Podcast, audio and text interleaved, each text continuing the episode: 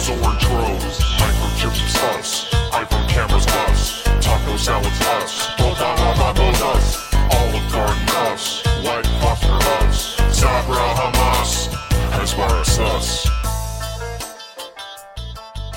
Hello and welcome to Bad Hasbara, the world's most moral podcast. Uh, my name is Matt Lieb. Thank you so much for joining us on this podcast that covers everything propaganda, specifically in Israel. Um, like I said, my name is Matt Lieb, and uh, joining me today, first and foremost, uh, my sometimes co host and my new best friend and my new brother, ladies and gentlemen, Daniel Maté is here.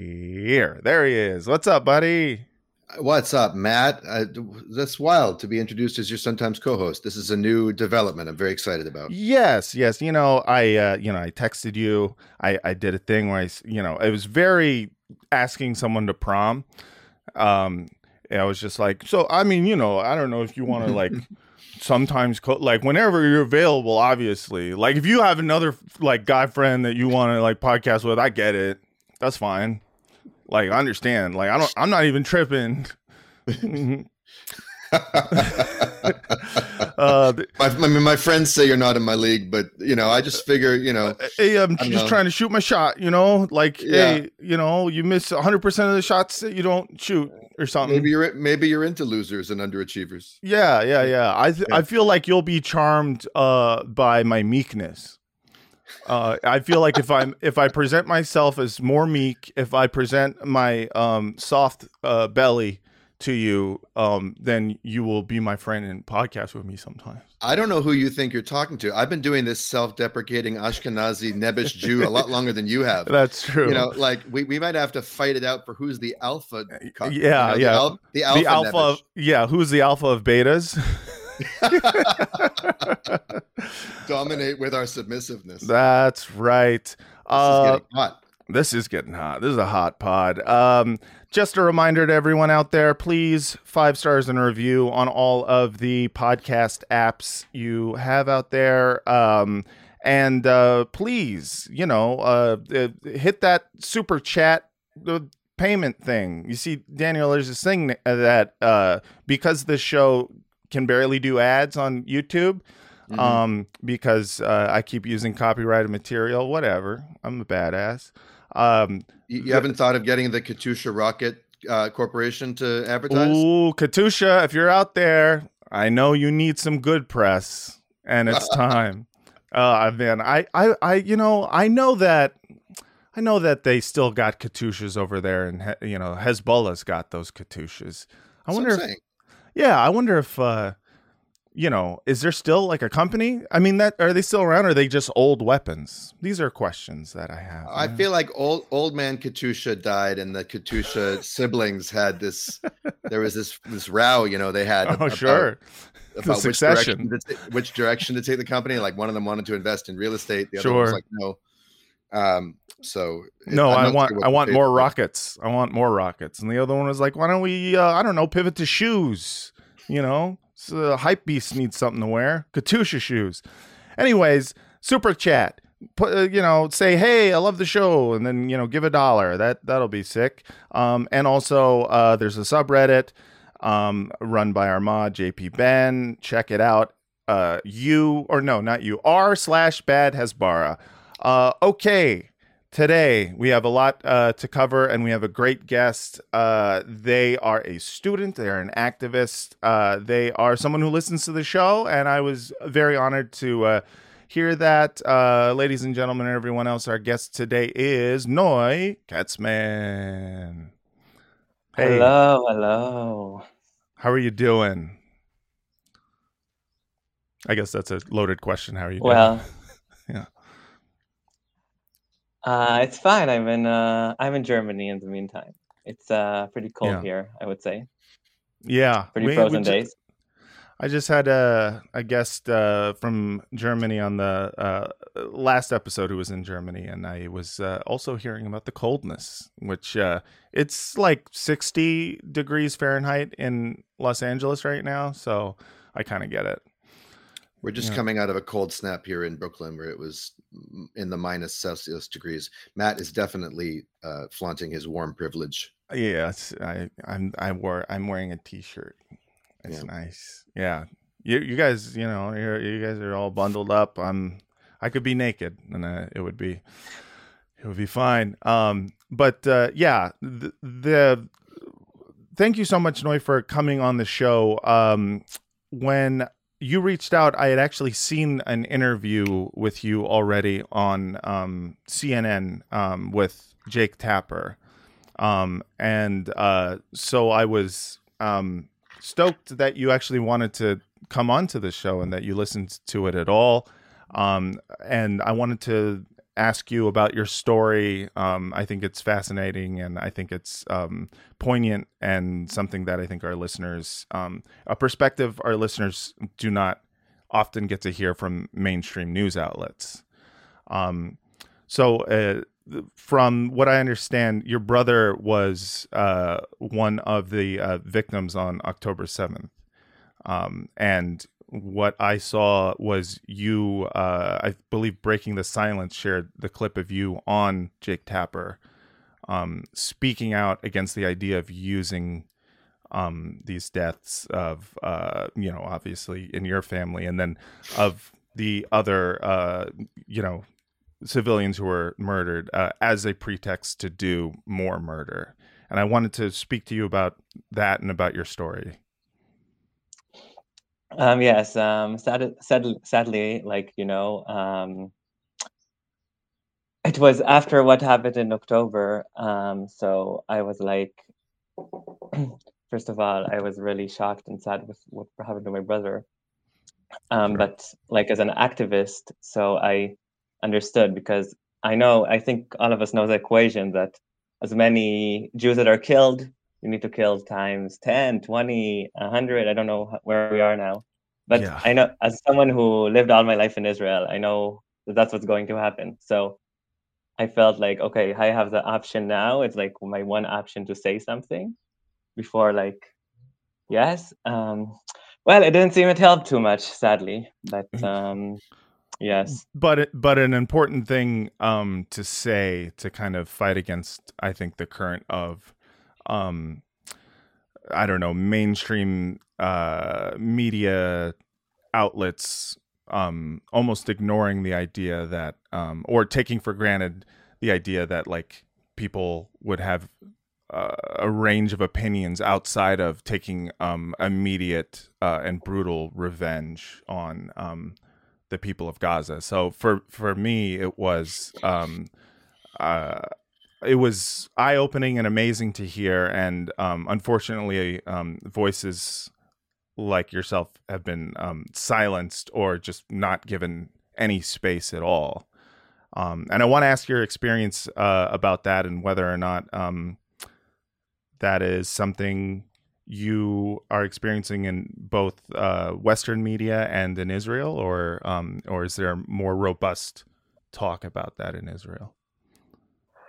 Uh, well, in Israel, uh, you can't say anything that is not like that is like even saying that there are innocent people in Gaza is something uh, difficult to say. Um, after my interviews, so first of all, I didn't get, of course, any interview from any mainstream uh, media in Israel, except Oh, for yeah. the most most lefty channel that no one even knows about. It's just a website called uh, Local Talk, but no one heard of it.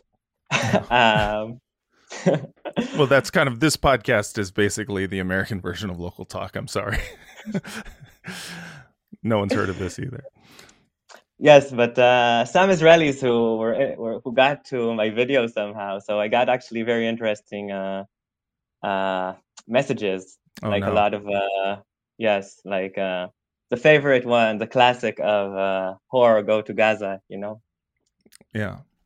Um, which as a trans uh, non-binary woman, I see it uh, as a compliment in a way. You know, it's uh, very validating. Sure. Yeah. You're like me or Yeah, it's nice, but uh, Yeah. yes, it wasn't uh, the most. So there's like so because the Israelis, I think because all of this wasn't covered in the Israeli media, so I didn't get as many as uh, insults as I expected I do, I will because like as I get also in other occasions when I uh, express my uh, radical ideas that we shouldn't kill innocent people in Gaza. Like right. that's now in Israel, it's something. I'm wow. Or even that such a thing, even that such a such a kind of human being exists, an innocent Gazan. Yeah. Yeah yeah that idea uh, in and of itself is um, and i'll play some video uh, a little bit later where um, that becomes very apparent that that is a uh, idea that people are now i mean they're just they've been saying it out loud for the last three months. The idea of innocence uh, innocent palestinians uh, innocent gazans specifically is just uh, it's now you know in question as if that's not clear clearly genocidal language. Um, but yeah, um, uh, in uh, can I say in uh, my university? Please. So um, so the rector sent a mess, uh, letter to all of the students about uh, rules of discourse and how you're supposed you speak uh, with respect to each other in uh, the university. And one of the lines that shocked me was uh, talking like uh, wait Okay, saying that you aren't allowed to uh, uh, kill innocent people is allowed. Like you wrote it as something that is allowed to say in the university. Yeah, just so you, yeah, in case anyone was questioning whether or not that was something. So what is not allowed? What's yeah. what what goes too far? I'm wondering. I mean, it's um, weird. Yes. It's weird that a university would be issuing guidelines of acceptable speech. It strikes me as that if anywhere is supposed to be a bastion of free speech, at least in the American context. Although, of course, we're we're seeing now that there is an Israel exception. Yes. But what sort of lines were they drawing? Um, to talk about your own feelings and to talk about uh, to be respectful or whatever. But uh, it's interesting they said it, but they didn't say if you're allowed to like criticize Israel's uh, policy in Gaza. So I guess that right. you aren't allowed to. So you can be you you can lament the situation. You can express sort of regret but not remorse or uh, not not right. uh, not not rebuke the government uh, no i just just to to make things more real I, I i i haven't watched the jake tapper clip what was your brother's name uh, my brother's name is Hayim. Uh, we are uh, an American family. Both of my parents are uh, Zionists. And I moved to Israel and I needed to deal with the consequences. mm. um, me and my uh, all of my family. My brother was actually he was uh, he wrote about religious Zionism to the, our family. He was he also uh, did made his PhD in uh, University in, of Washington in Seattle, where my grandfather mm-hmm. is, and he was a real serious peace activist, like very mm. radical. Um, it's funny a lot a lot of like uh, especially Israel uh, coverage tried to make it like he was like, yes, he loved peace or whatever, but he was like, he went to like the West Bank and he protected uh, mm-hmm. Palestinians from settlers and the army. Yeah, it was like very serious stuff, like very not like did, just. Uh, did that kind of activism upset your family? Um, well, I think it divides. Um, actually, it's interesting because uh, after I, I, guess it's happened in many American families, but after like uh, was it 2016? with Trump and stuff. Mm-hmm. Yeah. So my family started this division. My mother was really anti-Trump, and my father was really pro-Trump. Mm-hmm. Um, and it made a lot of tension in the family. Um, so huh. I would say uh, Yes, uh, my mother is more like more feminist, more liberal, and my sure. my father is more on the right side. But there is some kind of liberalism still, like this old liberalism that you believe in. You know? Yeah, of course. Yeah. Did you um when uh your so did you and your brother move to uh, Israel at the same time, or uh, when when did you move there, or did your whole family move there?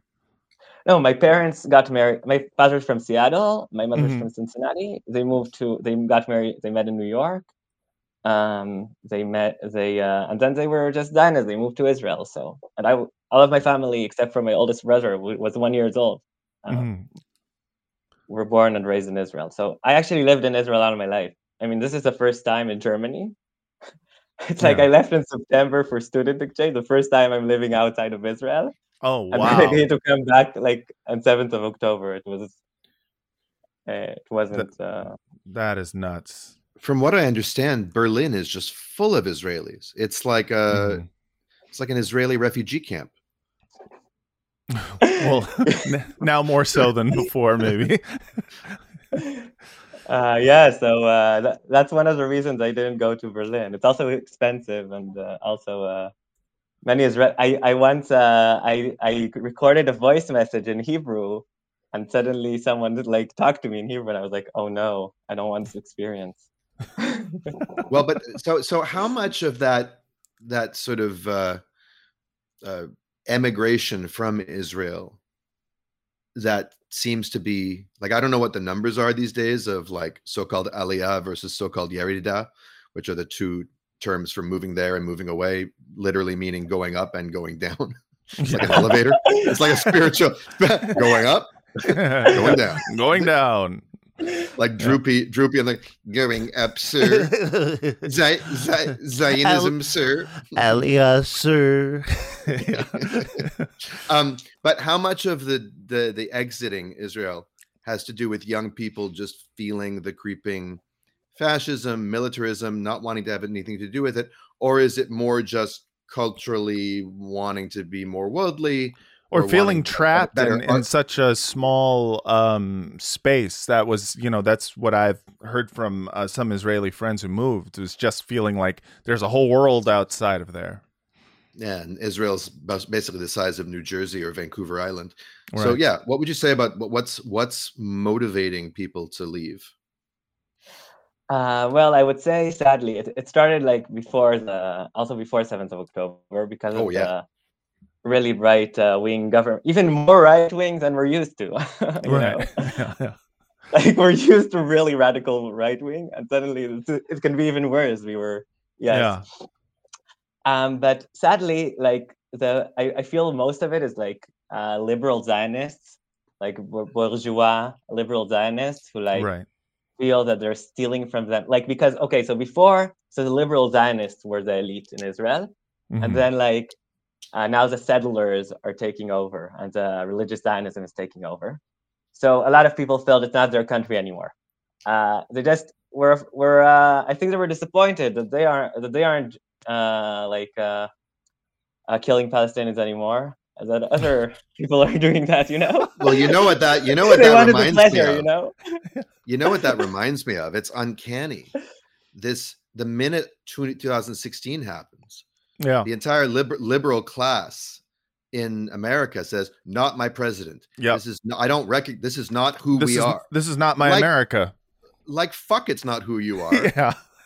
Obama, you know, drone bombing, kicking mm-hmm. out Latino immigrants. I mean, absolutely, it's who you are. Trump's just a much less flattering face for it. That doesn't make you feel as good about yourself. Right.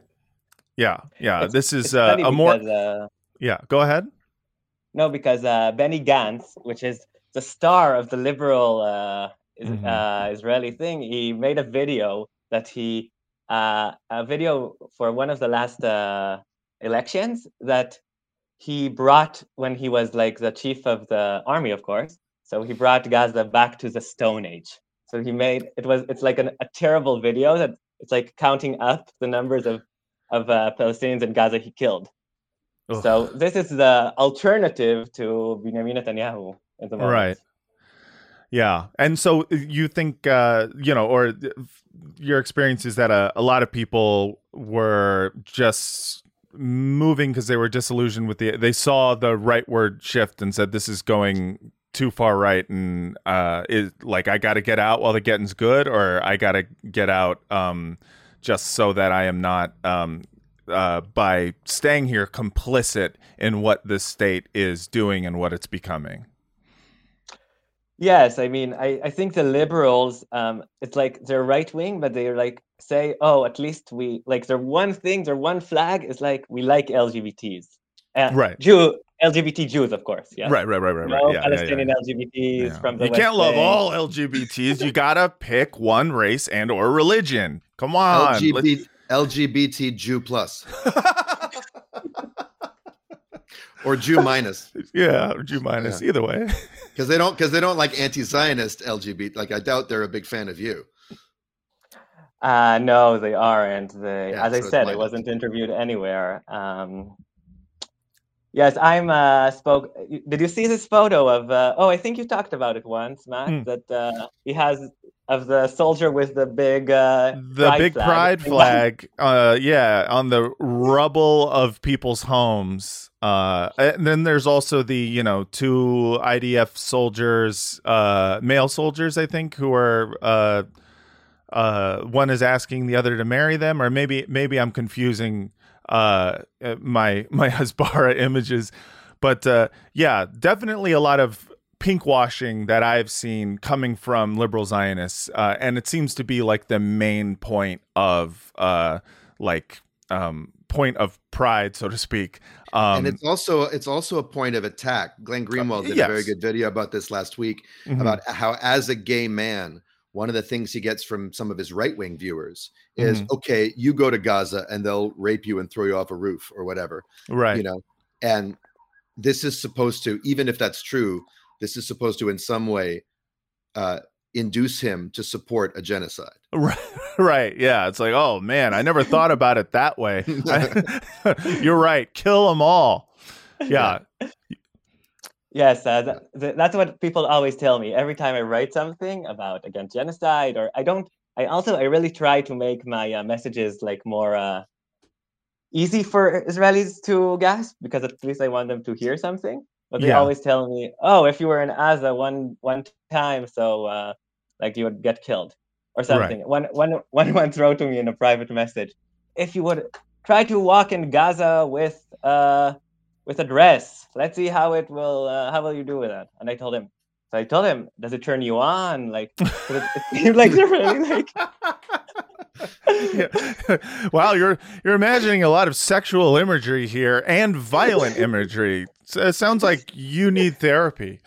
Well, speaking of which, I saw the most horrible thing, mm. and and uh, you know, and this I think always happens with rapacious and you know, rapacious. You know, the root of that word uh, uh, um, regimes where you, you have to sexualize and eroticize your your desire to dominate. You have to put that yeah. energy somewhere and the tension of it, and it gets kinky in your mind. I saw a video of one of these fucking rockets mm. that Mike Pence and and and other uh, reprobates are writing on, right. uh, which, which you know I was I was thinking if someone wants to invest in uh, a kind of rocket that self destructs five seconds after someone takes a sharpie to it, oh. I would totally I would I would invest. But um, great I mean, idea. I kid, I kid, but I half don't. But it said it it actually said the dildo of consequences rarely comes lubed. And someone proudly posted this on Instagram, and the comments are all like, ha ha ha finally we found something that could like fill Mia Khalifa or some shit like like just yeah. the misogyny, the porn brained mm-hmm. fucking um hatred and the eroticization of their own supremacy yeah. was fucking wild to me. Yeah. That makes sense. Yeah, and I also find it interesting too that like uh, you know I get um I get attacked by uh like racist like nazi white supremacist jew haters um, on the internet and whatnot. And i always find that they um, in general um, talk about th- how they themselves are gonna get me. Um, and that's nothing new. Um, but what i find with uh, zionists uh, who are mad at my um, posts or whatever is that they like to rather than they themselves wishing me harm, they like to tell me how much their enemy would harm uh, would harm me. Their their whole thing is is uh, basically outsourcing the torture and murder of me to uh, people that they are trying to convince me to hate. and, listen, listen, listen, Matthew, yeah. Matthew, Ma-. Uh, uh-huh. I'm, I'm not saying I'm going to do anything to you. You're my brother. Okay. Yeah, We're I would brothers. never. I'm just saying, I know a guy. I murdered his whole family. He's going to blame you. Yeah. And when he comes for you, I might not be there. Yeah. Yeah. Yeah. So what do you, so will you join? so come aboard. So come aboard. Yeah, I love uh I love the recruiting tactic of oh, uh, so join or I'm going to get this guy to murder and rape you. Uh yeah, very nice, very nice. Um I wanted to add that uh, I was yesterday I was in the Israeli embassy in Berlin. Mm-hmm. I needed to get some documents and I found this amazing document. Uh, can I show it to you a second? Yes, please. Oh, okay. Oh, wow. Oh, a whole brochure. Holy shit. Look at that. that is a Chad. That is all right. So for those listening at home, it is uh it says L, uh, LGBTQ plus in Israel, rainbow flag there. Uh oh, it's a trans flag as well. Um and it's just called. it's a shirtless it's a group of men but one of them is no shirt oiled up big pecs looking fly, looking ready to come kick a whole family out of their home for existing. Just beautiful. I that that puts the that puts the hot in Hatikva. Am I right? I I really I love the uh there's kind of a dual purpose in the like uh sexualization is a big part of um I think uh Hasbara in that you've got it, you know, in one sense, you've got it used as a weapon, as we were just talking about the idea of like, you, you know, these people that you care so much about would rape you. Like they love to mention uh, sexual violence, but they also use it as a sales tool, as like, you know, uh, the hotter the IDF soldier, um, the more likely they are to be uh, front and center in a video um, about you know like the horrors of October seventh or whatnot. It's like they and like that brochure is a perfect example of just like what what is that other than like hey men do you like to fuck? Come to israel. We also like to fuck which is i mean cool. Listen who Our doesn't like to soldiers, fuck our lady soldiers won't report it to anybody. Right, exactly. Are you sick and tired of this feminist movement ruining the U.S. military? it's just like this. You should I, see our you should see our numbers of complaints that we didn't investigate last year. I, uh, I, I love the idea of selling selling Israel as like the land of a land of mommy milkers and honey. You know what I mean? Like mommy milkers and honeys. Yeah, mommy. Yes, mommy milkers and honeys. Just oh man, it is. It is really. Um, I mean, you know, it plays on that part of my brain, that like middle school part of my brain, that like, um, like the same thing that made me excited to one day go to Israel is the same thing that made me one day excited to go to college, which was literally just like I hear people fuck there. Sexual Zionism. Yeah, sexual Zionism. Exactly. Exactly. Um, but uh, uh back to so, what was it like? Yeah. What was it like growing up, just having sex all the time? Yeah, yeah, yeah, yeah, yeah, yeah. well, I grew up in a only. I grew up in a religious family, so uh, I went to only school, wow. uh, only boys' schools. Mm. Um, but it doesn't mean there wasn't uh, fucking, you know. Um, yeah, it's just uh, more hidden. Yeah, yeah, for yeah. sure. Uh, so can I, just, I, can I just say something please. quick about Israeli hotness? Yes. I, I, I because I please. grew up going to Habonim Dror summer camp. I don't know if you know that movement, Noy, you know, affiliated with Hashomer Hatzair. Kibbutz based, and we always had female madrichim, counselors, mm-hmm. and they had just come out of the army. And there was an aura, a mystique about these women and about the men. Mm-hmm.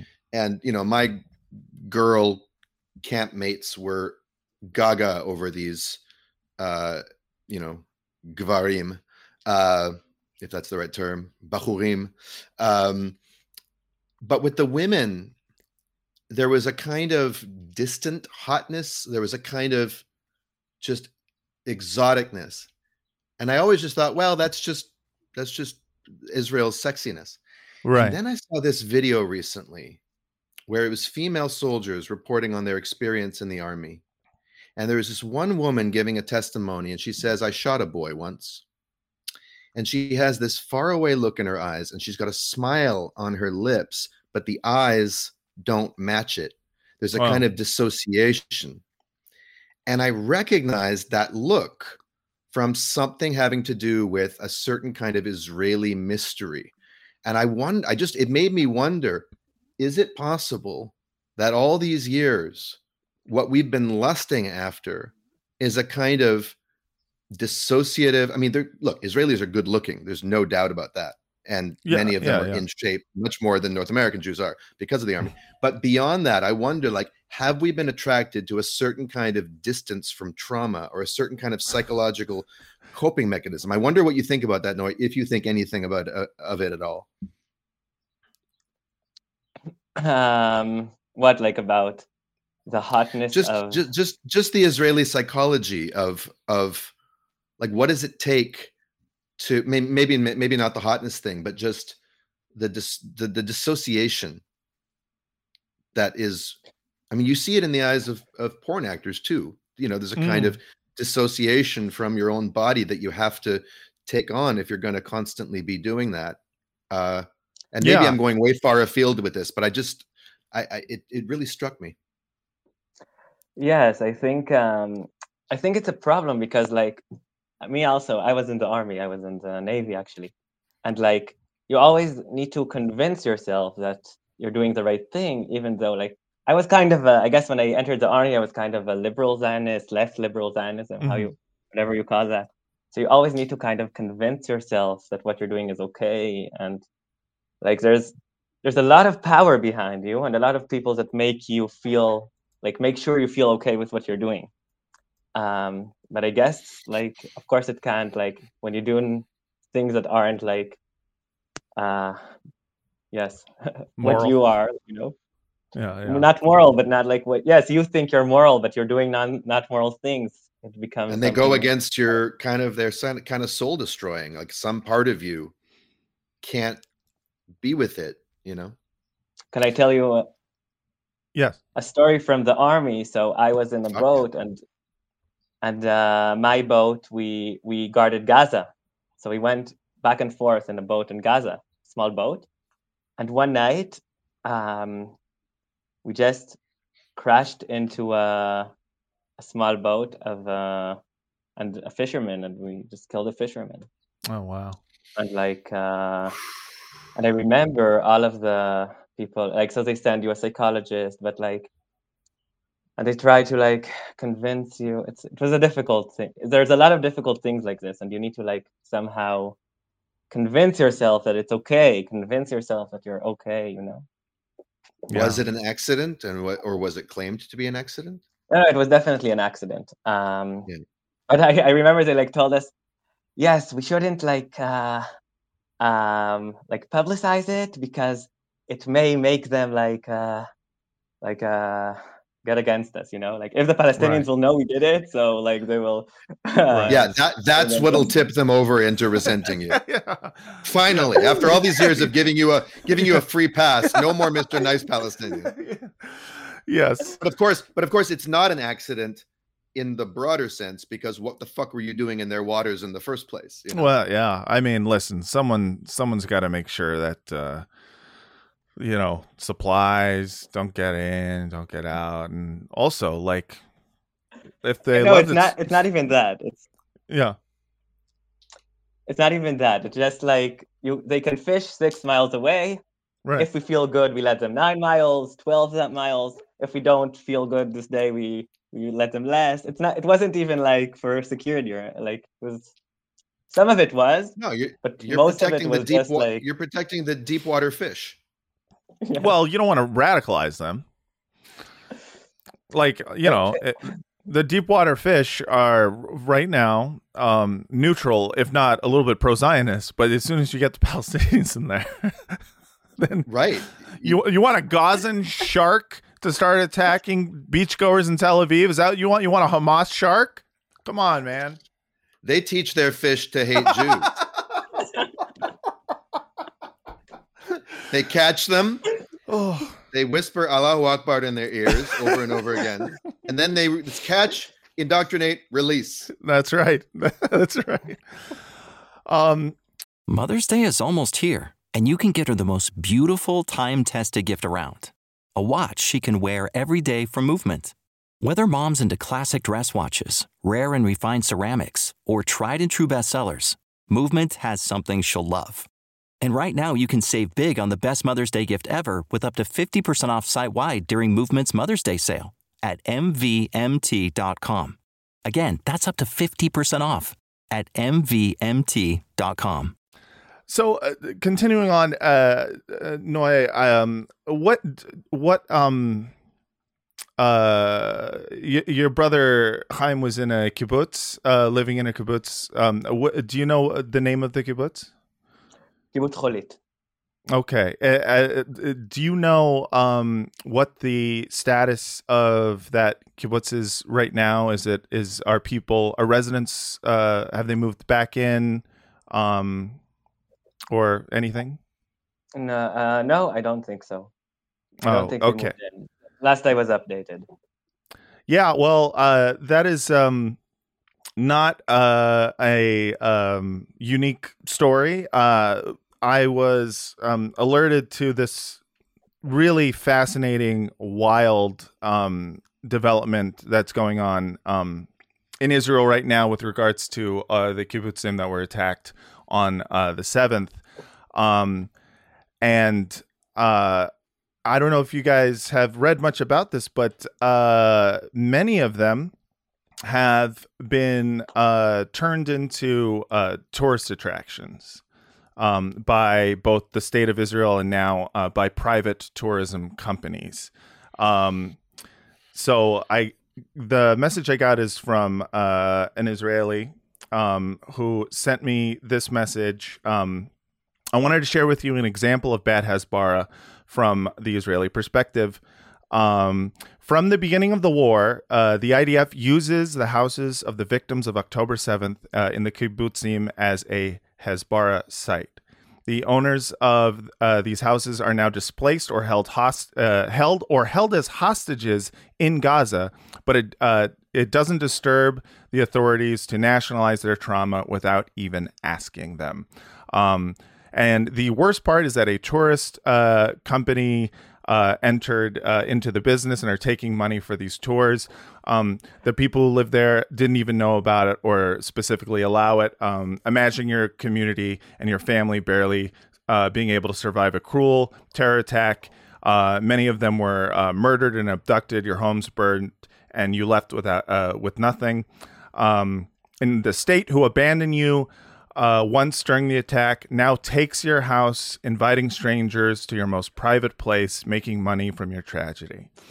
Um, and it, when I heard about this, a lot of things clicked into place for me because I don't know uh, about y'all, but um, at least in my life, I know a few people who, since the seventh, uh, American Jews who have gone like full Zionist. Um, and uh, th- this ranges from like just you know private people who are just people I know to comedians that I know.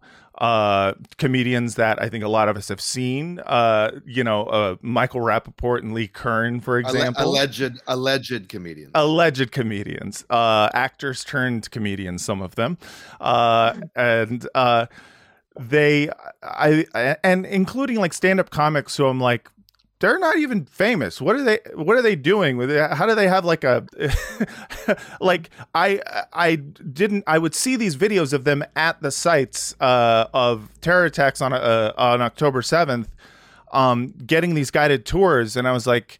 Uh, thinking, well, do people think that they are news media? Like, what what is going on here? I had no idea that this has turned into an entire business of uh, Hasbara that is um, uh, you know, at the expense of the people who lived there who would like to return home. And um, just here is one example that I wanted to play for y'all of uh, one of the kibbutzim that was hit was named uh, and uh, there is an evangelical tour that happened recently uh, with uh, the uh, ex governor Mike Huckabee, now Fox News contributor Mike Huckabee was there. And uh, here's a little bit of uh, some of the trauma porn slash uh, uh, revenge inducing propaganda that they made. with a delegation of evangelical leaders led by Joel Rosenberg and uh, Governor Mike Huckabee. Kibbutz Kfar Aza on the 6th of October had 900 civilians living here. On the I just want to say again, they find the hottest the hottest one and they're like put her front and center. 7th of October Kibbutz, the days following. Kibbutz Kfar Aza on the 6th of October, Kfar Aza had 900 Israeli citizens living here they can fuck off. They are not allowed to come back. yeah, yeah, yeah. because now it has 60 tour guides living here, one yeah. hot dog vendor, yeah, and and and seven Israeli Arab janitors. Yes, and a small church for all of the evangelicals who are coming. a chaplain. yeah. On the 7th of October and the days following, 63 were murdered in this kibbutz, 18 kidnapped into Gaza, some of them are still in Gaza as we're, as we're speaking. Six were severely injured, and one is unaccounted for till this day. We don't know what happened with him. If he's kidnapped or was murdered, we just don't know. 75 days in. And I want to start by mentioning one specific person, Ophir Libstein. You can see his picture behind me. He believed in peace and worked towards it. And one of his known sentences was that this is 95% heaven and 5% hell and that we can make it 100% heaven. If you ask the residents that we've talked with firsthand, they told us that on the 7th of October, it became 100% hell. Uh, just to stop down real quick on uh, that, what she is saying in that moment about this person who was murdered, uh, you know, on October 7th who foolishly believed that it was 95% heaven and 5% hell.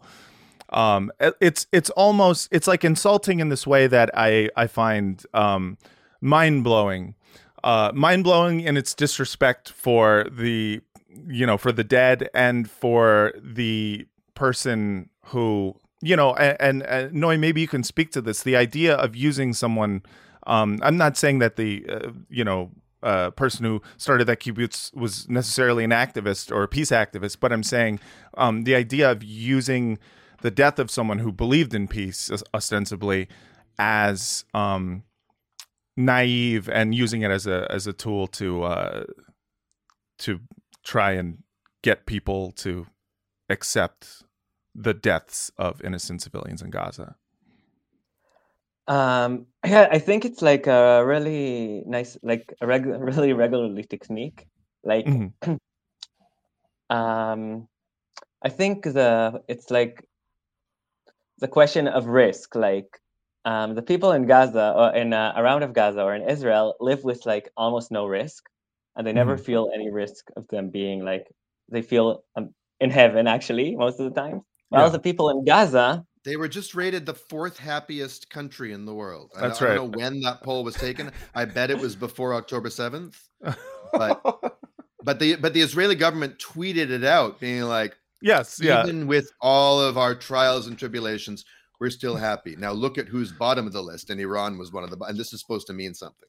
Yes. Yeah. Yeah, so and, and the moment that is that and the Palestinians, of course, always have risk because always uh, the army can come and settlers or whatever can do, or you can just get bombed or you can just killed, get killed. Right. And like the moment that Israelis feel a little bit of a little bit of what Palestinians feel in their daily life, so they're like shocked. I think that's part of the Hasbara. Like they of 7th October, they really they, they're really so self-centered. I mean, I think they really can't understand right. what Palestinians feel in their daily life. They, yeah. they have no idea. So they think it's going to impress people that they show them, oh, we lived in this amazing life and we had a little bit of problems and now like they don't they don't get That's, the power relations. They don't understand yes, what's going on. That's know? a great point. That's a yeah, really great like point. It, they don't like it when the unlubed dildo of consequence comes at them. Right, right, right. Shows up, shows up in their bathtub. Uh, right. You know, it, it, occurs to me, Kfar Aza is like what three kilometers from the Gaza border. Mm. You know, so they said it used to be 95% uh, heaven, 5% hell. Well, it's really what it is is the gates of hell. I mean, it's it's like the it's it's just it's like the the little rest stop outside of hell. Right. Yeah, enter. it's the bathroom break and, right before. And the, the, and the fact, like I said this on October eighth, you know that uh, that festival, mm-hmm. that rave festival outside. It's obviously tragic that anyone died there.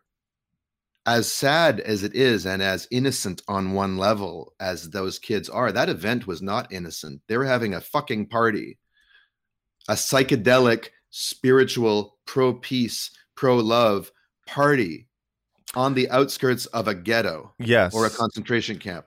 And the fact that Israelis are able to live there in such proximity to hell and mm. not feel hell except 5% is just unsustainable. Yeah, it's uh it's a question that I've always had. I mean, I you know, I think as Americans, we uh, we also live um, with a small with a version of that where there is a uh, sure. we all live with a um, a hypocrisy, uh, you know, in proximity to you know uh, uh, things of. Uh, like horrors of a, syst- a, systemic nature that we are the beneficiaries of, at least in white America. Um, and I looked at that festival with a, a, similar feeling to you, Daniel, in that I I looked at that and I said like the number one, I, I think its framing as a peace festival seems a little bit um, uh, disingenuous. I, I think what they meant when they said pe- it's a peace festival is they're talking about plur. Uh, the, you know, I don't think it was. Uh, I, I, I'm not in. I, I know all of the peace festivals that happened because it's yes. a really small bubble of Palestine. And like, I don't think there were like Palestinians or any signs in Arabic, so I don't think it would be a peace. Festival. No, oh, no, no, no. I just mean peace vibes, man. Like, no, no, no. That's exactly yeah. what they meant, though. They meant plur. Like, if you know anything about dance music and EDM in America, plur. It's peace, love, unity, respect. And they took that, you know, fucking milk toast ass phrase that you know kids on Molly say when they are already fucking high. And you know they go oh man i love festivals because of plur. You, taking that and then kind of like affixing it to any edm festival is automatically a peace festival. Therefore it's uh, it's even more tragic and evil um, what Hamas did. It's like, no, it was a festival. It was a music festival outside of an open air prison. And that's not to excuse the deaths. That's not to say that anyone there deserved to die or any of that. But it's like that kind of, um, like, that kind of contradiction, living in that kind of situation in which you would feel comfortable um, and not think twice about the idea of doing, uh, having your dance party um, with bass that can probably be heard in Gaza. Um, you know, like uh, just having that and not feeling anything like that. To me, I look at that and I go, that that seems strange, and uh, you know, yeah. We've had the we've had the term PEP for many years, progressive except for Palestine. Right. Well, now we now we need plurep. yeah, peace, love, unity, respect, except for Palestine. uh, I wanted to say about that what, something very interesting about this video is like the, the that they really like to show that Israelis wanted peace, but the truth is that every time before 7th of October, after the 7th of October, I talk about peace, I get so much hate. Right. And every time I talk about good like about peace, and everyone tells me how I'm naive and uh, so I'm suddenly, oh, they love peace. I mean, the moment they can use it for propaganda, that like we really do we like yes of course i'm 100%. still a jewish in, in in a zionist country and have privilege but we do we do a lot of work i mean activist yeah. work and whatever and like we get so much hate about it yes and the moment that they can use it for them yeah they can use it for the narrative so they take it as much as they can it's like amazing. That's that's a great point too. That you're you're 100% right. That is something that yeah, you get nothing but shit for being a peace activist and then as soon as, you know, you can uh, a right winger c- can use it for their own political purposes of showing the folly of peace. That's the time where you go, "Oh, these you know these these poor unfortunate souls who believed we could ever make peace and didn't know nice. that yeah, that we have nice to musical theater reference. I, I yes. appreciate the the musical theater reference there. Well, I gotta love Little Mermaid, you know. I I noticed when I was in Israel 30 years ago for 10 months on kibbutz Urim, which is 26 miles from Holit. Uh, mm-hmm. Uh, I just looked it up. Uh, that Israelis amongst themselves and to us didn't use the word shalom. They used the word sheket, mm. which is quiet. It's yeah. the same word that our counselors would would sing at us at summer camp to get us to be quiet. Check it, bevakasha. Hey, hey, and that was like their way of you know, yeah, quiet, quiet, please. And yes. it that's very telling. It's very different to be a quiet activist than to be a peace activist. You know? Yeah, that's a that's, that's a very a, good point. That's one thing that is really in Israel. So I was a I was in a student like uh, activist group called uh, Stand, Standing Together. It's a bigger group, but I was in my university specifically. Mm-hmm. And there was another group which is called the Reduction of the Conflict. Like the, the movement for reduction of the conflict. I love it. Let's get let's let's water it down, baby. yeah. That reminds me, my my dad used to tell me this. His favorite book was a Hungarian political satire book called The Good Soldier Švejk, I think it was called. Classic. I've never read it, but in it, there's a political party called what is it? The Party for Moderate Social Ch- Incremental Moderate Social Change within the bounds of the law. that is great.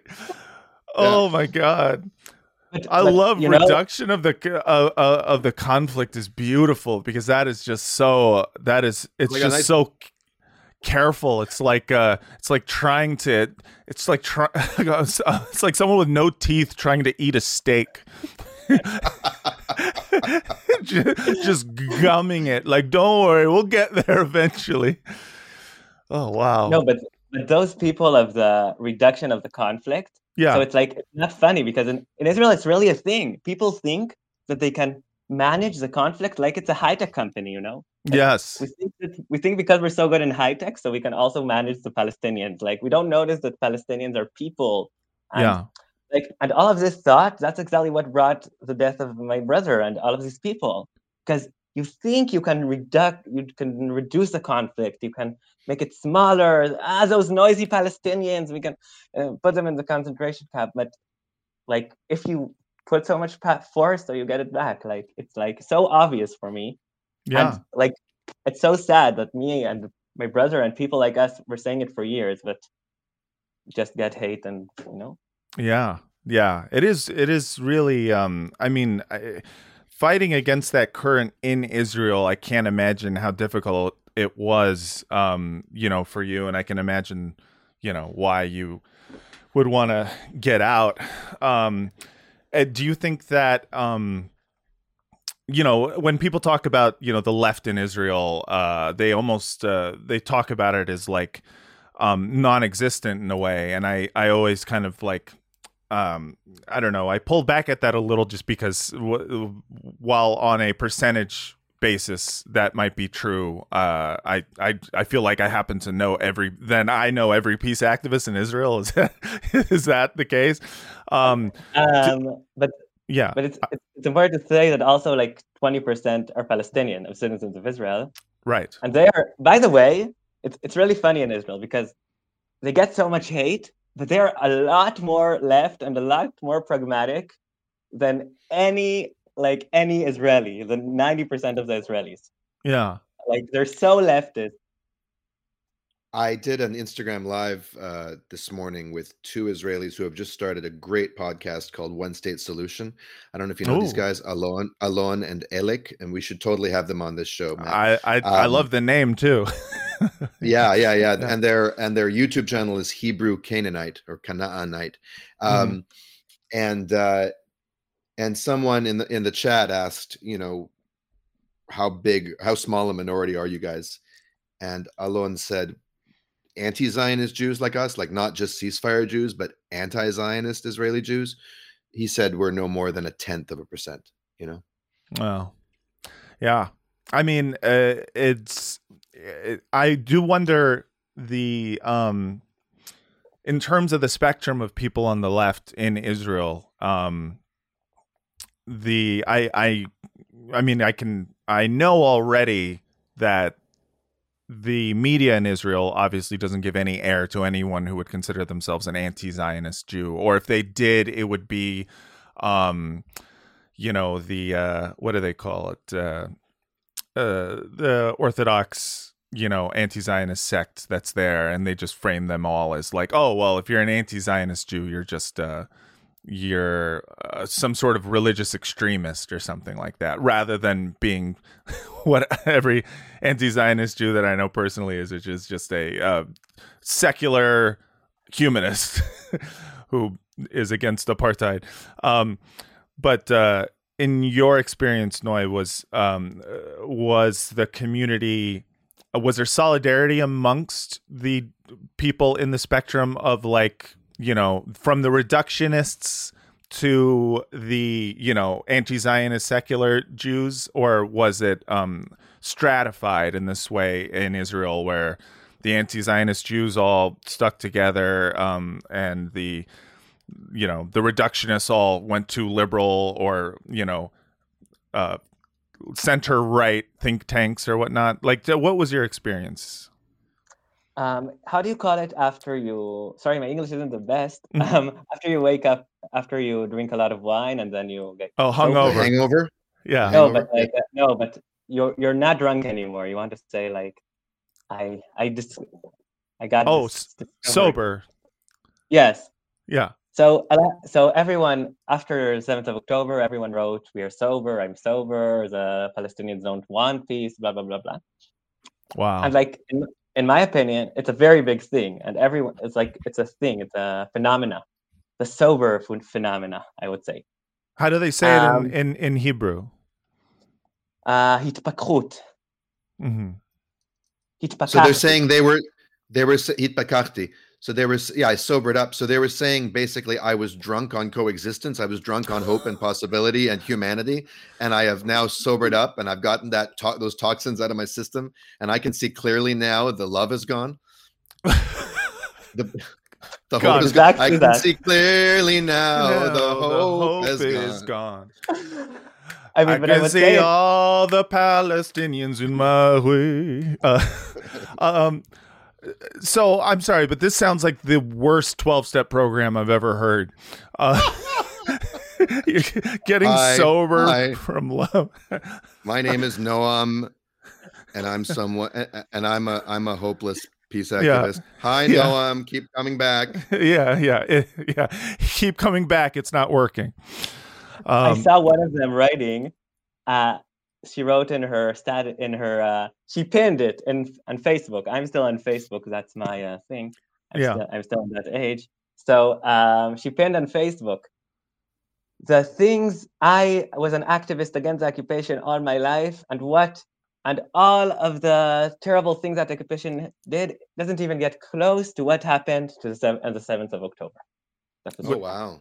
Crazy, crazy. I mean, it's like. yeah it's it's interesting to me uh, just as you know uh, I, am sure also with you daniel um, you know as people who lived through america during 9-11 like i looked mm-hmm. at the I looked at this as like uh, very similar in terms of the way that people were um, reacting where all of a sudden all of the air was taken out of the room by anyone who even uttered the idea of coexistence of peace or the you know and in america it was like anyone who's even talking about the idea of not seeking re- revenge for these attacks. And you know the the difference was um we needed targets. Um you know we didn't have uh a giant uh, refugee camp uh, in our midst in America to immediately pin it on um, you know, we we had to figure well, out. I mean, you you could have chosen Saskatchewan, but I mean, we should have, but we yeah. didn't. Uh, no, but like we, you know, uh, we had to, we had to like gin up support. We we needed to manufacture consent. We needed to find a reason why it had to be Afghanistan and not say Saudi Arabia or whatnot, you know, and and why it had to be uh, uh, Iraq and not Iran, um, and and not and not the Pentagon. Right, and not the Pentagon, and not you know uh, Halliburton's location in Texas, but like yeah. we we had to um, you know like uh, yeah, all of the air was sucked out of the room for anyone who was even remotely thinking of the idea of like let's not overreact. And so I I gave a little bit of um a little bit of grace to uh Israelis that I knew who uh were in that uh, you know state because I was like, I remember feeling, you know, the same way. I mean, I was a, a, kid, but I was still, um, you know, I was like, yeah, I think this means we got to kill everybody, um, which is, I think, the logic of a child and not the logic of sound adults. Um, but in the months now that it's been and the amount of death that we've seen, do you see anyone in uh, uh, you know that you know um changing their tune Noy? Like uh are people who got sober are they maybe dipping into the peace wine again at some you know in some way? the toxic peace wine. Yeah, the toxic peace wine. Are they chipping a little bit? um, well, so there is a little bit. I mean, most of the I I I think I feel a little like it's Israelis, it's very difficult for them to give empathy to Palestinians because we were indoctrinated all our life that they aren't worth anything. So it's a little mm-hmm. difficult. But if you talk about maybe the hostages, so they may start listening. Like so, I I I try not to say like I'm against killing of Palestinians because no one will care about that. Right. I say, um, you know, this war is killing the hostages, and they are like, uh, some of them will say you're right. Some of them will say, but like, and what's funny is that Israel's offering like the Hamas, like uh, they're saying, okay, listen, bring us back the hostages, and then in two weeks we're gonna come and crush you totally. Like, yeah, I, know. We're gonna we're gonna. the logic of it makes no sense, and it hasn't made sense from the beginning. And it's one of those things where I, I just like you know, where everyone thought they were going crazy. One of the big reasons is we all said, like, okay, so bombing all of Gaza will for sure kill the hostages, right? And also, they, they kept saying, like, no, we can't stop this or else uh, we'll never get the hostages back. And it's like, wait, do you think that they're holding the hostages uh, like because they want like what does the ransom note say like you better keep bombing us or we'll kill these hostages like Don Corleone. Don Corleone. What's your plan to bring back the hostages? Oh, I'm gonna make them a make them an offer they can't accept. yeah, just the idea of uh, of like saying with a straight face, these hostages will die if we do not raise where their current locations to the ground is just or, or or pump poison gas into the tunnels, which yes, mother or, recently accused the army of doing that. You gassed my son like Auschwitz. Can I say a couple of things about 9-11? Oh, please. The 9-11 comparison, yeah. So number one, Israel self-consciously used that comparison very oh. cynically in oh, the weeks yeah. after. This is our 9-11, whatever. Biden said it was right- like he, he said it was 9-11 times like 10 or something, which is a line from Team America World Police.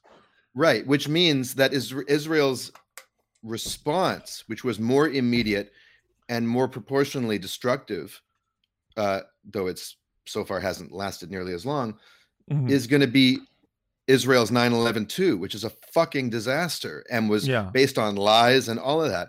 I also wanted to say, and Noy, you can correct me if I'm wrong, but this quote unquote sobering up thing, it's not new. Um, mm. I, I track it at least to the second intifada, which was mm. when the Israeli peace movement yeah. started to fracture and die. You know, like I remember being in Israel and I had a Meretz party t-shirt And I think we might have even met Shulamit Aloni and Yossi Sarid. I think they may have given us a talk. And these were heroes. These were actual peaceniks who understood that the kibush, the occupation, was wrong. It was mm-hmm. morally wrong and it was bad for Israel, and they wanted to end it. But when the second intifada happened, and this is one of the dark legacies of Oslo, this illusion that we offered the Palestinians something, and yet again they proved Abba Eban's mm-hmm. fucking horrible dictum right that the Palestinians never miss, an, miss opportunity an opportunity to miss an opportunity. That's and right. it's kind of like, well, fuck these guys. I'm done with them. I'm over them. We're so over them. We just we can't with these Palestinians. And yeah. that seems to me to be the moment where things started to consolidate right. And a lot of people who wanted to be leftists, uh, you know, basically came over to the center. And once you're in the center, the playing field is tilted. Once you're in the center of the seesaw, you're going to the right. Yeah. Uh, I think it's like the, I think the problem is that Israelis like think, as I said, they don't see Palestinians. they, the thing that Jews need to control Palestinians in Israel, it's like it's it's a common sense. No one no one questions that. It's right. so obvious that we Jews need to control the Arabs, the Palestinians in yeah. Israel, also in 48. In right. Palestinian citizens of Israel, we always need right. to be a, minor, uh, a majority. We right. always need to have uh, we need to have these r- laws again that they will have land, and also, of course, in the West Bank and in Gaza. We this is the only way we know and it's very difficult for Jews to think of a different way of that it can be possible because they are convinced that the moment we won't control them, they will kill all of us. Right. That's that's what that's what Jews believe. Believe they because I guess because in the back of their mind they know what they did to the Palestinians all these years. So they're I like, know. oh no, they're gonna just gonna. Yes, I know. But... Right. I, if I if I get my knee off this guy's chest and remove the knife from his throat, he might insult me, or he might punch me, or he might get his friends. Uh, yeah, you might. You know, they're lost in the sauce, and the mm-hmm. sauce they're lost in is supremacy, and it's addictive. Once you're, yes, it's yes. very difficult to break it. And I've wondered what it would take.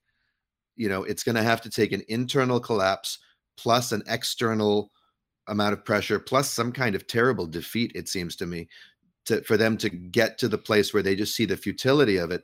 I mean, what what snapped the Germans out of it? A massive, colossal defeat and the internal crumbling of their own ideology and just the exposing it as as hollow i it's it's I, the only I, thing i can imagine. I mean the you know what i try to see in my more optimist brain um and i know you know optimist brain is never a good brain to use when it comes to israel and palestine no, it's, but uh it's okay to have it in the room. Uh, yeah uh i i you know i've said this before but uh without the united states full backing, um, I don't see Israel as pulling a rogue state. I see them as you know uh, being uh, as being South Africa. There, you know, as being you know having a government that will uh, push and push and push as far as it can, as far as it's allowed to go until uh, its you know support by the biggest bully on the block, the United States, is pulled. And once that happens, uh, they they have to, um, you know, they can't continue on. They can't continue on. Their security mm. is predicated on the idea of constant um, support and uh, I, you know, and maybe I'm just being an optimist here, but you know, this idea of them like, oh, you know, if it's not United States, it'll be some other country supporting us, and we'll continue this. I, I, I see too much, um, cultural similarity with uh, and kinship with the West to for them to for you know Israeli citizens at the very least to look at and no one wants to be South Africa. No one wants to live with that shame. Um, and I think, yeah, and I hope that you know, uh, ending support will push them in the right direction. But who knows? So, so number one, go China. Uh, number two, like like Godspeed the day when the American empire crumbles.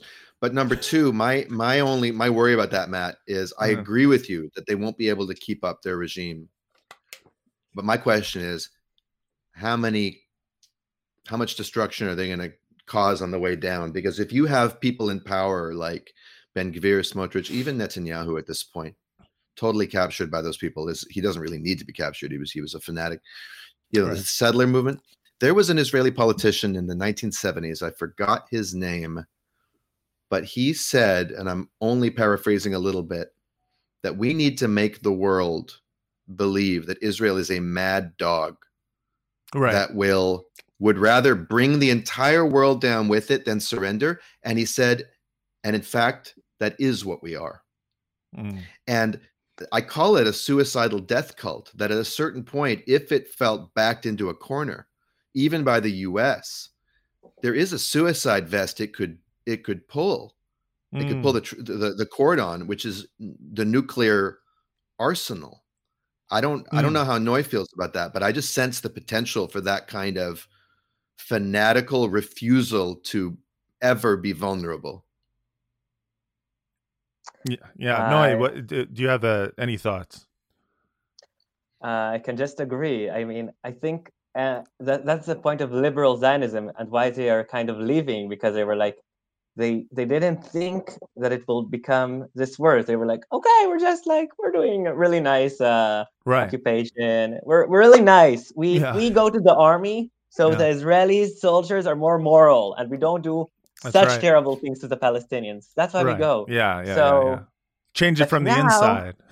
yeah, change from the inside. And but now these people took it out of control. This is not the nice occupation, the uh, cultural one you know yeah i had an i had an experience on kibbutz once that taught me everything i needed to know about being a liberal zionist or a well-intentioned occupation soldier mm. because a lot of the times people would say about these yesh types the uh, you know the yesh meaning there is a limit that was the conscientious refusers uh, right. organization back then um, I don't know if they're still around, but they would say, well, you should go because better you go than some racist bigot serve on that patrol you know you at least can you know right. speak up well so on kibbutz we had different uh um anafim you know work branches um and I worked in Hashkaya most of the year, which was irrigation. And I once drove over the national water line of Israel in a tractor in an act of unintentional sabotage and caused a geyser about 30 meters high that everyone from the kibbutz could see. I became oh. an instant infamous legend yeah. there. Thank you, comrade. Uh, yeah, yeah, yeah. That was probably water being stolen from the Litani River in, in yeah, uh, right. in, in, in, the West Bank. But but uh, yeah, exactly, exactly. My first act of of anti-Zionist sabotage. But before I settled on irrigation, which I really enjoyed, and we were not far from Gaza either, and we we would see the Gazan workers coming in for the day back when they still allowed Gazans in. I worked in the Lul for one day, which is the chicken coop, and I came into the day with the best of intentions and I came into the big fucking you know prison that the chickens lived in in these tiny cages and they're all squawking mm-hmm. kind of squawking moderately and i said yeah. to them out loud i actually said all right chickens i'm not your enemy i'm here to just get through the day i want to feed you mm-hmm. i'm not going to hurt you i respect you i wouldn't want to be in your situation i'm sure you wouldn't want to be in mine you know, we don't like each other. We don't have to like each other, but let's respect each other. And please Absolutely. respect yourselves. Respect yourselves and respect each other. Like, have some dignity. And we're going to get through this just fine. And by the end of the day, I was like, I want to fucking annihilate every one of these chickens. because they were pecking at me, pecking at each other. They were absolutely miserable and insane, driven insane by their misery and because I couldn't hate myself or hate the people who sent me in there, yeah. my default was to hate them and to yeah. want to hurt them. And I was like, oh shit, this is what happened at Auschwitz. This is what happened in Vietnam. And this is what happens in the territories. Yeah. You started off as the most moral farmer. And now and now here you are. Yeah. Well, yeah, exactly. to to wrap this up, um, talking about uh, just the continuation of the video um, that I wanted to play, uh, just shows to me um, the purpose of all this like the purpose of these tours. Like if you're if you're to read about them in like the um jerusalem post um or anywhere um they they talk about these tours as like remembrance it's like they set up mini holocaust museums essentially and they almost call them uh you know as much um and you see in the way that they are going to continue talking about this that uh, what the purpose of all of this is. Let me see if I can try to get it back. Add to stage. There we What's go. the correct terminology here? I honestly don't know. Gazan civilians, regular Gazans. But we're talking about Gazans that were not associated or affiliated with Hamas that come in and they loot. So most of it wasn't even the terrorists doing it; was the looters that came to loot. So right now they're just, you know, once again there are no innocent Gazans. That's that's what she's saying there. Uh, by the way, there were also looters in uh, Israeli looters that came to the festival, the Nova festival, and took stuff. It was yeah. also and yeah. also uh, in in Gaza uh, right now, you are seeing um, a bunch of looting going on, uh, including TikTok, just TikTok yeah, looting. Yes, like yes. Me loot. Yeah, yeah. It is. It is nuts. And as you as we will walk later through these lanes, you will see pictures of the young people here that were either kidnapped or murdered in their apartments. To see it, I mean, these, this looks like just a horrific bombs movie. in the background, and it, it really makes me all that much more realize we've just got to stand with Israel, and Israel has to be able to defend itself. We, we've got to confront Iran. We can't be giving Iran money and we've got to push for a change of leadership in Tehran. Okay, so now we're talking regime change in Iran for no fucking reason. All those 25 nations who had civilian people who were kidnapped and taken into Gaza to be used as human shields and bargaining chips, um, who, who should never have been involved in all of this. And I want the world to unite and be angry. Angry at Iran for providing the money, angry at these Hamas terrorists, and quite frankly, angry at the Palestinian people who voted to put Hamas in power in Gaza. Wow, Kevin yeah. Spacey has really gone downhill. I know. Ever since ever since he lost House of Cards, he's just really leaned into, you know, uh, the drink and uh, and foods that are butter based. Um, I mean, that was ex governor. What's that? You know, this intersection of uh, American right wing and Israeli Hasbara is like an explosion. I know, I know. You get them in a room together. You get Israeli Hasbara and you get uh, a, a American evangelicals, and they're talking about bombing Iran within the first three seconds. You know what I mean? like they're already like just immediate the immediate like pivot to uh, Tehran regime change is like, wait, what? What the fuck? like before they've stepped in a room, they've already had this a conversation in their head together about what they want to do about Iran. Um, but yeah, like. Uh, you know, looking at that kind of Hasbara, you just like uh, uh, you. I think it paints the most clear picture, um, in my opinion, of what the Israeli government is um, willing to do um, to get people to continue this, um, you know, ethnic cleansing and genocide, like this this uh, campaign of revenge, and the fact that they are literally willing to sacrifice the lives of the hostages from uh, from that kibbutz and sacrifice the uh, the residences of the people who survived and who just want to live back in their communities again.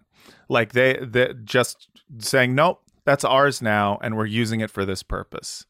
That to me is uh um yeah, revolting and you know, yeah. It's pretty shitty it's like it's like yes they just want a green light to continue to do whatever they want and they're willing to do everything like and all of the you know i want to say the thing that in in israel in my university you could get many scholarships for doing hasbara you go into this hasbara program all year it's like a scholarship and you get money for it and wow. like and these and i'm like all these people are putting so much energy in explaining the propaganda of the government and they don't even understand that they're doing like instead this is the best way to make citizens who never ask questions. If they all the time are convinced that americans and people hate us we always need to explain. So you always think what to explain. You never will criticize yourself what you're saying you know? Yeah. Well isn't that the root of the word hasbara leasbir yeah that's right. To explain. You got some explaining to do. All right that is gonna do it for us here. Um, Noy, I want to thank you so much for coming on and uh, talking with us uh, about your experiences and you know um, condolences uh, with regards to your brother. And I really respect um, that you are someone who is trying to um, wrestle back the narrative uh, from these ghouls and warmongers who are going to try to use the pain of uh, your pain and the pain of other uh, victims of the seventh to uh, to continue this bloodletting. So yeah. I think you're I think you're great. Thanks Thank you so your, much for having for your work. No, yeah. Yeah. Um, uh, yeah, it's made me it's like for me it's a good experience because it's all of these thoughts I had of Israeli around propaganda that I don't really have who to talk to and it's very it very, very, made me laugh and helps me to hear this in the podcast. So that's why I oh. love the podcast that yes. that makes me feel great and it, it makes it worth doing. It really does. That uh, that is awesome. Um, i think i think if anti-zionist israelis or anti-zionism curious israelis felt less alone in the world and knew that there is life after yes. that ideology um, i wonder if it would ease the the transition you know and that's the hope. So thank you for saying that yeah. Uh, thank you, Noy, and uh, thank you, Daniel Maté. I I love I love having you uh, as my uh, my new sometimes co-host. You're uh, you're insightful, you're brilliant, you're beautiful, um, and uh, you just have a great smile. And uh, well, I I love being had by you, and it takes one to know. That's right. I should leave. I feel like I'm. Uh, I should leave. No, no, no, no, no. I like getting hot. You know? it's getting real hot in here. Oh boy. Uh, uh, Badhasbara uh, at gmail.com. Please, uh, you know, voice send voice memos, uh, any experiences that you've had that you'd like to share. Send emails, questions, comments, concerns. Uh, Patreon.com slash Frotcast to donate. Uh, and all right, everyone. Um, Uh, thank you so much for listening. And until next time, from the river to the sea, shoe fly, don't bother me. I don't know. I'm trying to think of a new one every time. Jumping jacks was us. Push ups was us. Krav Maga us.